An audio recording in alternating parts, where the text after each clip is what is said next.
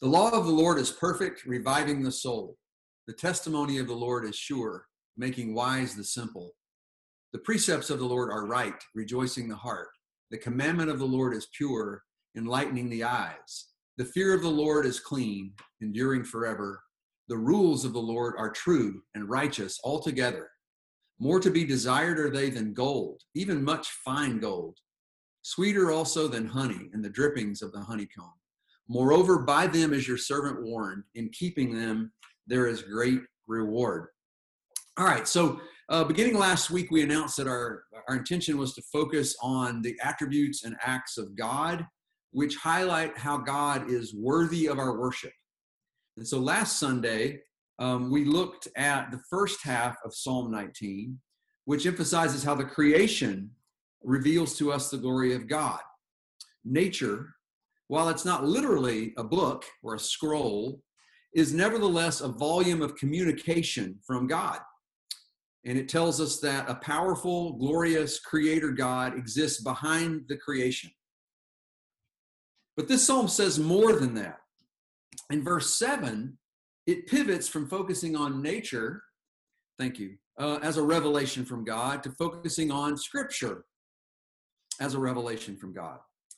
And so it's the scripture that we now turn our attention this morning. And in particular, I want to look at the ways that scripture shows its author to be worthy of our worship. All right? So, how does um, scripture do that? How is scripture um, a compendium of, of, uh, of knowledge or communication from God that uh, elicits from us uh, worship and adoration and praise. That's what we'll be looking at um, for a few minutes this morning.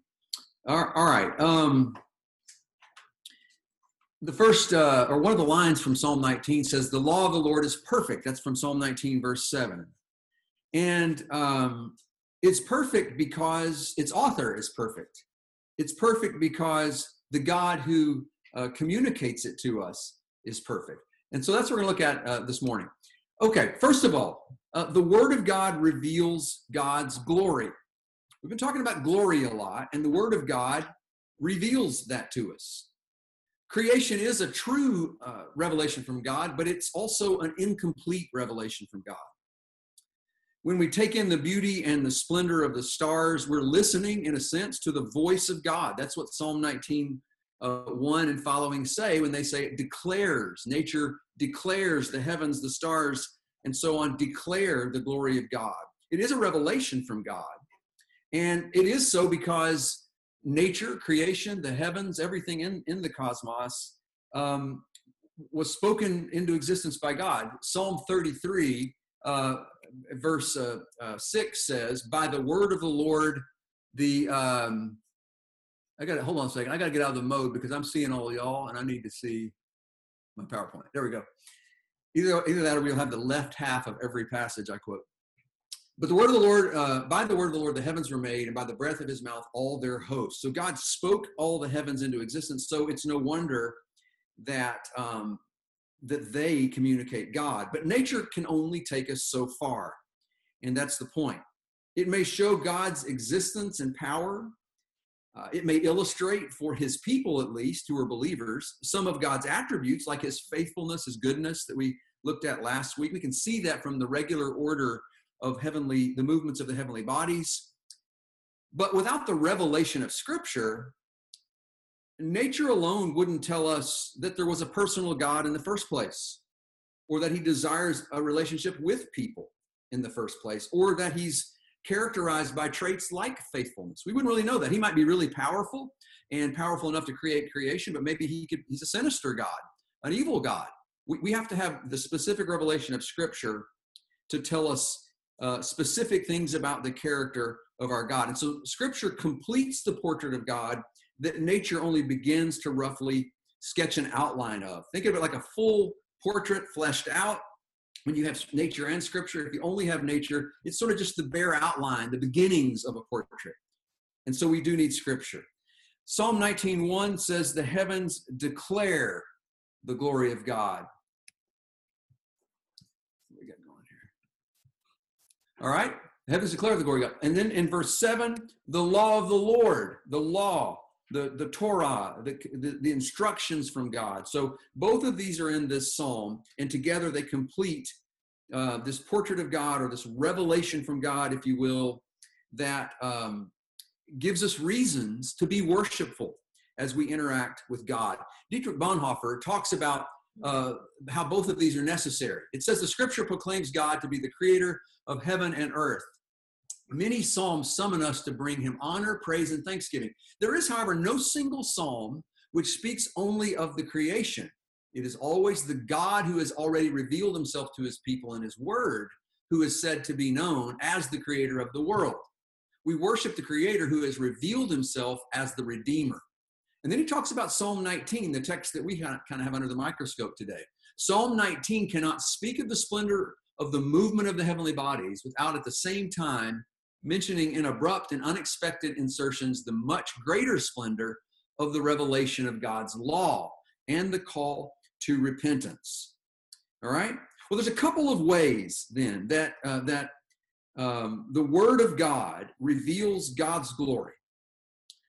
One is that it, it describes God's traits using what uh, Tremper Longman calls a vocabulary of glory.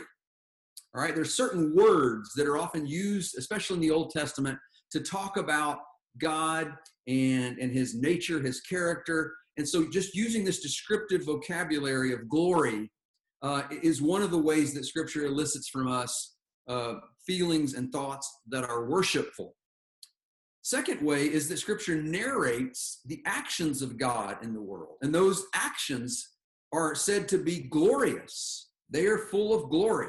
And so, in doing these two things, using this vocabulary and narrating these actions of God in history in the world, Scripture thereby produces human praise. It provokes worship, at least it's supposed to. So, let's talk about each of those very briefly in turn. The Old Testament has a lot of descriptive terms that are used to describe God, a lot of Hebrew words that are used together uh, in, in a collage often, sometimes interchangeably, actually to convey God's glory. And it's actually hard to define some of them because they sort of bleed over into one another. The most central of those is the word for glory itself. We've talked about this a lot. Here we go, Matt. Chabod. Did I have enough uh, action in the deep throat there? But also, that's the idea of weightiness. And sometimes because somebody is so important or weighty, they are said to have honor or splendor or uh, something like that. So sometimes that's where you get the other ideas of glory about something being brilliant or splendid. But the basic idea is weight or substance or importance. And there are other words in this vocabulary of glory words like beauty, splendor, majesty, excellence, and strength, often used in uh, the Old Testament to talk about God's nature and God's character. Psalm 96 is a good example. A lot of these just sort of piled on top of each other in Psalm 96. And in verses four through six, he says this, and notice the words in red. These are some of these words that often appear with the word glory to describe the character of God, um, the special vocabulary of glory. For great is the Lord and greatly to be praised. He is to be feared above all gods. For all the gods of the peoples are worthless idols, but the Lord made the heavens. Splendor and majesty are before him, strength and beauty are in his sanctuary. And these descriptions of God in Scripture should lead us to glorify God. And glorify is actually the verb form of the, the, the, the word chabod. I think it's chabed or something like that. Um, Psalm 96 calls upon us to ascribe glory to his name. In the immediately following verses, Psalm 96, verse 7, beginning says, Ascribe to the Lord, O families of the peoples. That's us. Ascribe to the Lord glory and strength. In other words, he has these traits recognize those traits. That's the call of the psalmist here. Ascribe to the Lord the glory, due his name. And then he even says this bring an offering and come into his court. So be willing to sacrifice your time, your things, your possessions uh, for him because he's so worthy of that, because he alone is glorious in this way. Well, scripture also narrates God's glorious actions. It doesn't just describe him with vocabulary, it narrates the things that he's done in the world throughout history. And he does a lot of these for his, his people, Israel, early on in the Old Testament. So, John mentioned in his uh, excellent Lord's Supper talk a few minutes ago that, that this uh, Israel's exodus from Egyptian slavery, the Passover, that uses the word glory a lot. So when they go through the Red Sea in Exodus 15 1, uh, this is spoken of by uh, Moses as displaying God's glory. When they received the law, the Torah, God's instruction at Mount Sinai in Exodus 24, um, glory attends that event. So in Exodus 24 12, the Lord said to Moses, Come up to me on the mountain and wait there. Remember, the people of Israel are all down gathered below. God has brought them here with his glorious cloud by day and pillar of fire by night. And now they're going to get his instruction. So Moses is to come up into the mountain so that God may, quote, give him the tablets of stone with the law and the commandment. He's going to give him scripture, right? He's going to give him instruction, Torah.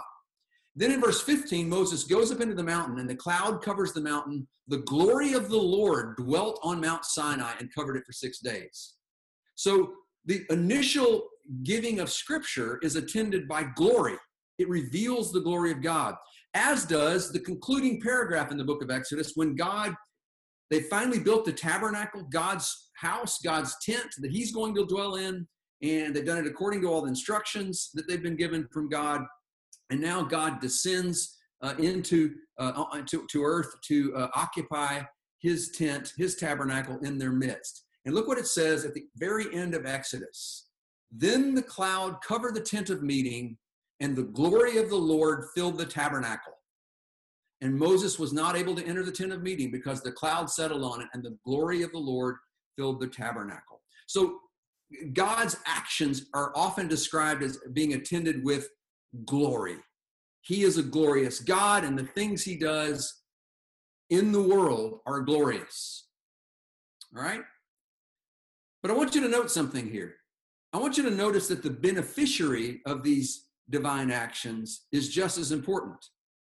While these divine acts redound to the glory of God, they also greatly bless human beings, people, you and I people that God created so that he might share the love inherent among the three persons of the Godhead that Father, Son, and Holy Spirit enjoyed from before time began, just throughout eternity. In Genesis uh, 1 26, when humanity is created, God says, Let us make man in our image and let them, male and female, both made in his image, share our dominion over all creation. So God's just sharing the love. It's so good, it has to explode beyond the confines of the Trinity, you might say, and, and go out to other created beings who can also glorify Him. But it isn't just that God's on an ego trip or something like that. It does reveal His glory. Scripture does reveal God's glory, but it's not just about revealing God's glory because the Word of God also reveals our good. It reveals God's glory, but also our good. What do we mean by this?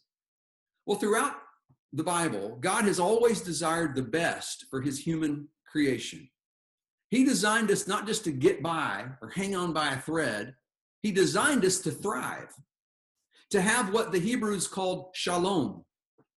And shalom can be defined a lot of ways. It's a very expansive word. Here are some of the words that are often used to, to define it if you look it up in some uh, Hebrew lexicon. Things like wholeness, completeness, having all your needs met, peace, health, safety, even permanence. All of that's captured in the word shalom. In short, we might say shalom means genuine life, really living, not just surviving, but thriving. And that's how God designed us. And in that light, I want you to notice the ways that Psalm 19 says God's word uh, helps us thrive. So let's just look down at some of the statements in Psalm 19.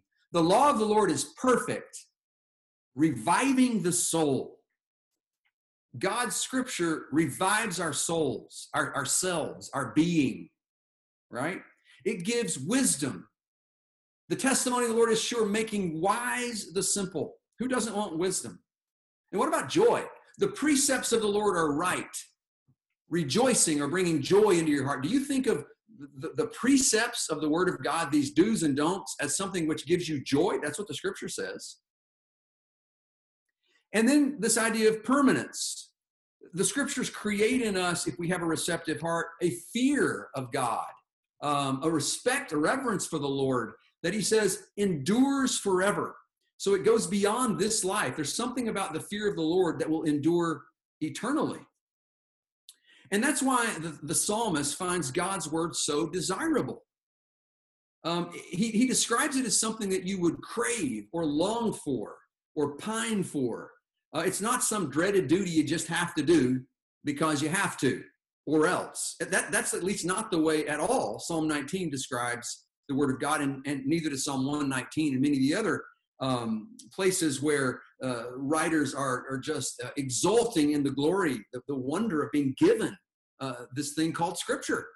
So look, look at the desire inherent in the way the psalmist relates to God's word. It hardly sounds like that of mere duty, of a slave just sort of living in dread of the master's voice and maybe he's going to mess up. That, that's not the way it's described at all. In verse 10, he says, The rules of the Lord, the rules. How many of us love rules?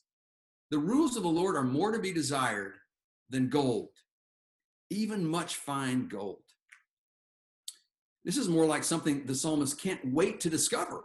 I can't wait to get back into my Bible and uncover these nuggets that are so rich and so enriching. Nothing is more life giving than the Word of God. Nothing is more life giving than the Word of God. The Word of God is what began this whole thing that we call the world. God said, let there be light. And God said, let there be this. And God said, let there be light. And God said, let us make man in our own image. The Word of God is what creates life, and it is what sustains life. And I think many folks have a tendency to view law, even God's law, in negative terms, as, as just a bunch of grievous restrictions, killjoy, you know, buzzkill. Uh, we, we would have a good life and good fun, but we got all these rules we got to follow rather than looking at God's laws as, as life giving nourishment. I mean, look at verse 10, the second half of the verse. The rules of the Lord are sweeter also than honey, the drippings of the honeycomb. All right? So the word of God is life giving. And we should be especially interested in God's word during times like now. How comforting is it to know that the one who spoke the stars into existence has stooped to communicate with the likes of us. Even to be, as the psalm uh, uh, concludes down in verses 12 through 14, which we have not read, the conclusion of Psalm 19, O Lord, my rock and my redeemer. So the one, the psalm begins with the heavens declare the glory of God, you know, just this cosmic wonder, stars and supernovae and uh, galaxies all over the place.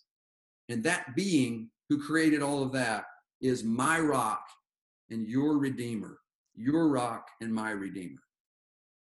Now, hearing and doing God's word also is in the interest of other people, not just ourselves as believers, but in other folks who don't yet know God. They don't have a relationship with God yet. They could benefit from hearing the word of God. Think of all the people walking around right now with just hopefully they're not walking too far. Hopefully they're in their houses. But anyway, walking around with extreme fear, extreme anxiety, who need the reliable promises of, of God. And his word is chock full of these. Only God's word is true. I'm quoting now from Psalm 19. Only God's word is sure. Only God's word is perfect. And unlike many claims being made out there on social media, you know, regarding how to remedy, uh, the coronavirus, um, God's word is actually reliable. You know, during pandemics, I've heard this now from several public health officials and, and, and medical experts. They worry about the spread of the pathogen, whatever that might be, but they worry just about as much about what they call infodemics. Not just the pandemic itself, but the infodemic that rides along on its back. And they mean by that this bad, unreliable, scientifically unsupported information that transmit actually transmits faster than the virus. So there's uh, there have been claims, you know, shared and reposted on Facebook, for instance, about how um, you can prevent uh, coronavirus inf- uh, uh, infection by uh, one of them was blowing, taking a blow dryer, putting it on hot, and blowing hot air up your nose. Go for it. Doesn't work. So if you want to dry out your sinuses and have that problem too, go for it. Another one was even more ridiculous, and that's drinking garlic water. Drinking garlic water, there's this claim, it's viral, is supposed to stop coronavirus infection. Now, it would help with uh, social distancing, maybe, right? If we just could get people to drink garlic water for that purpose and take it seriously. I get it. People are afraid. People are anxious. But what if instead of all of these, these tales, these rumors, that are, traveling, at, at, viral speed that are really nothing more than false hope? What if um, all of the other faux saviors that people have always put their trust in long before the coronavirus outbreak money, power, popularity what if instead of all of that going viral, it were God's word that is going viral? Wouldn't that be incredible? But here's the tragedy no one keeps God's word. Do you hear me? Everyone falls short. Not just the people in the other kind of church, not just the people down the street. You fall short. I fall short. The most devoted Christian you've ever met will be saved only because of something he didn't do, something Jesus did. We'll talk more about that in a second. Everyone falls short even God's people, his own people who have his scriptures, who can read of his glory, who can read of his mercy, who can read of his glorious actions in the world, even they don't always glorify him. We don't always glorify God. We glorify other things more than him, if we're honest. Psalm 19, verses 12 and 13, again, part of that concluding a short paragraph, paragraph uh, doesn't treat sin as a possibility, but as an inevitability. Look what he says here. After talking about the revelation of God in nature and the revelation of God in Scripture, who can discern his errors? Talking about one's own errors. Declare me innocent from hidden faults. He's assuming that we have faults that have to be dealt with because we're all sinners. And everywhere in the Bible, everywhere in the Bible, this is the starting point. It's the axiom upon which the whole theology of the Bible is built. Never does Scripture say that anyone accountable to God stands before him with a perfect record. 1 Kings 8:46 sums this up really well. For there is no one, there is no one who does not sin. Even Paul in Romans, in Romans chapter 7, talks about this. Now, he, he is careful to say that the law itself isn't the problem. You know, he, he'd been reared on the law of Moses. He's a Jew who then, of course, becomes an apostle of Jesus. But look what he says here. He says the law, though it, it meant well and would be uh, effective ha- if any of us kept it perfectly, um, it falls down and leaves a, a gaping hole in terms of our need before God, our standing before God. Paul says in Romans chapter 7, verse 7, yet if it had not been for the law, I wouldn't have known sin. So, one of the roles of the law was to enumerate our sins, to show us that we are in, in desperate need of something besides a righteousness based on perfect law keeping. Paul continues in Romans 7. He says, The very commandment that promised life, speaking of the law, proved to be death to me. Why? Because he never could keep it. And this is Paul we're talking about, the Hebrew of Hebrews right? He's got quite a bit more to offer to God than a good many of the rest of us, I, I feel fairly confident in saying. And then he says this down in Romans 7 a bit further in verse 14 that sin might be shown to be sin, and through the commandment might become sinful beyond measure. For we know that the law is spiritual, but I am of the flesh, sold under sin sold under. This is Paul talking in the present tense. He's not talking about something that used to be the case with him in the present tense. So, what are we to do? What are we to do? How do we get out of this pickle? The answer is, of course, Jesus. He takes our sins upon himself at the cross. In Romans chapter 8, verse 1, Thankfully, praise God, there is more to this story in Paul's writing here than what I said a second ago. Paul writes, There is therefore now no condemnation for those who are in Christ Jesus. And it's especially in this capacity as rescuer, as redeemer, as savior that we can appreciate our third point here. And that is that Jesus is the embodiment of divine revelation. He embodies it. He, he takes the principles and ideas and teachings, and, and they are all subsumed under the personage of Jesus. He, he enfleshes these principles and brings them to a head. He embodies all divine revelation. Now, how do we connect this back to Psalm 19? Well, from the vantage point of the gospel of Jesus Christ, for believers who are looking back on all the biblical history leading up to the cross, Psalm 19 even ultimately points to Jesus. You may be thinking, well, Psalm 19 never mentions Jesus or Christ. I didn't know that was a messianic passage. There's a sense in which everything in the Old Testament is messianic. How many times do we read in the New Testament that all of that was pointing to Jesus in the law, the prophets, and the writings? Or that every prophecy has its yes in Jesus? right? So the first half of Psalm 19 uh, talks about the sun and the stars. But let me suggest to you that the heavenly bodies, the sun, the stars, all these lights in the heavens uh, on, a, on a brilliantly clear night, these are merely pointing us to Jesus, who is actually the ultimate star, the ultimate light, the ultimate sun, S U N. Uh, several passages use this language to talk about Jesus. Malachi 4 2. But for you who fear my name, the Sun of Righteousness, that's not S O N like your child, but the Sun, the heavenly body. It will rise with healing in its wings. You shall go out leaping like calves from the stall. What about Revelation 22 16? I, Jesus, he's speaking here himself, have sent my angel to testify to you about these things for the churches. I am the root and the descendant of David. There's two or three, you know, uh, Old Testament allusions here. But then he says this I am the bright morning star. Jesus is a, he's the sun in the heavens. He is, in a sense, a bright star uh, at night. Uh, and then in John 8 12, and several other times in the Gospel of John, Jesus uses the word light to talk about him. And not just himself, not just light, but the light, like the sun or something. Jesus spoke to them, John 8 12, saying, I am the light of the world. Whoever follows me will not walk in darkness, but will have the light of life. A little book Nick recommended to me that um, is is really helpful um, has an essay in it written by a guy named Daniel Ray, who's also the editor. Uh, the, the essay is called Astronomy with Your Own Two Eyes. Look what he says here. I, I really find this uh, uh, edifying. He says, like the Magi, you know, the so called wise men in the birth of Christ stories, like the Magi mentioned in Matthew's gospel, we have to begin with a single star. Remember, they were following the star in the east to, to see the baby Jesus. He says, just like them, in a sense, we have to begin with a single star. It is really that simple.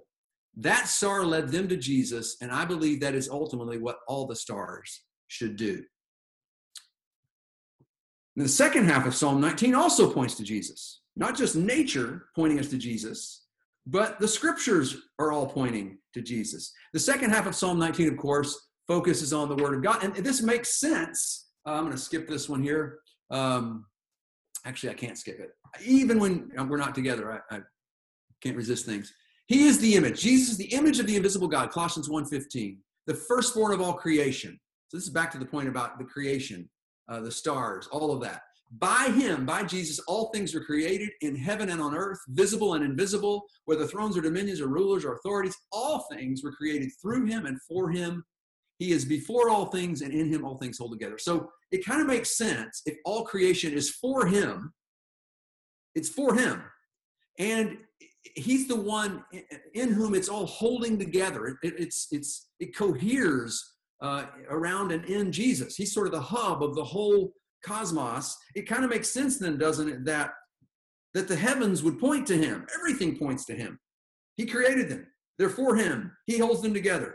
But also, the second half of Psalm 19, as I was saying, is talking about scripture and it points to Jesus. Of course, it focuses on the Word of God, but Christ is the ultimate expression of the Word of God. He is, in fact, so closely related to the Word of God that in John chapter 1, he is called the Word. You remember, the Word in the beginning was the Word, the Word was with God, the Word was God. And then down in John 1 14, the Word became flesh and dwelt among us. In case we had any idea who this is talking about, this is the enfleshed word, the embodied uh, logos, scripture walking around as a person, you might say. At least I think that idea is contained in, in the theology that grows out of, of John 1. Now, the reason that both Scripture and also um, Jesus are called the Word, quote unquote, is because both reveal God. Both reveal God. Hebrews 1, beginning in verse 1, says, Long ago, at many times and in many ways, God spoke to our fathers, the Hebrew fathers, right? The people who were given the Old Testament, the Israelites, the Jews. He spoke to our fathers by the prophets. But in these last days, he has spoken to us by his Son. How does God speak to us? Through Jesus, whom he appointed the heir of all things, through whom also he created the world. And he says, He, that is Jesus, is the radiance of the glory of God and the exact imprint of his nature. So, seeing Jesus, interacting with Jesus, listening to Jesus teach, being healed by Jesus, all these stories you read about in the four Gospels. When people saw Jesus, they were literally seeing the exact imprint of God. They're seeing the full glory of God. They're seeing the divine one in the flesh. And here is God's word, his message coming to a head in this human being born in the eastern part of the Roman Empire uh, two millennia ago. And so Jesus is the clearest, plainest, most complete picture of God. All right? If you want the clearest, plainest, most complete picture of God, most complete portrait of God, what you do is you read about Jesus. You get to know Jesus because he is the ultimate revelation of God. And as the ultimate revelation of God, Jesus brings together the two things we were talking about earlier. He brings together God's glory on the one hand and our good on the other. And they come together in the person of Jesus Christ. John 1:14 after all, speaking of the glory that he brings, the word became flesh and dwelt among us and we have seen his glory. Glory is of the only son from the Father. Like this is divine glory. The glory that's spoken about uh, uh, regarding Yahweh, the Lord in the Old Testament. Jesus showed the world that. So God's glory is being revealed in Jesus.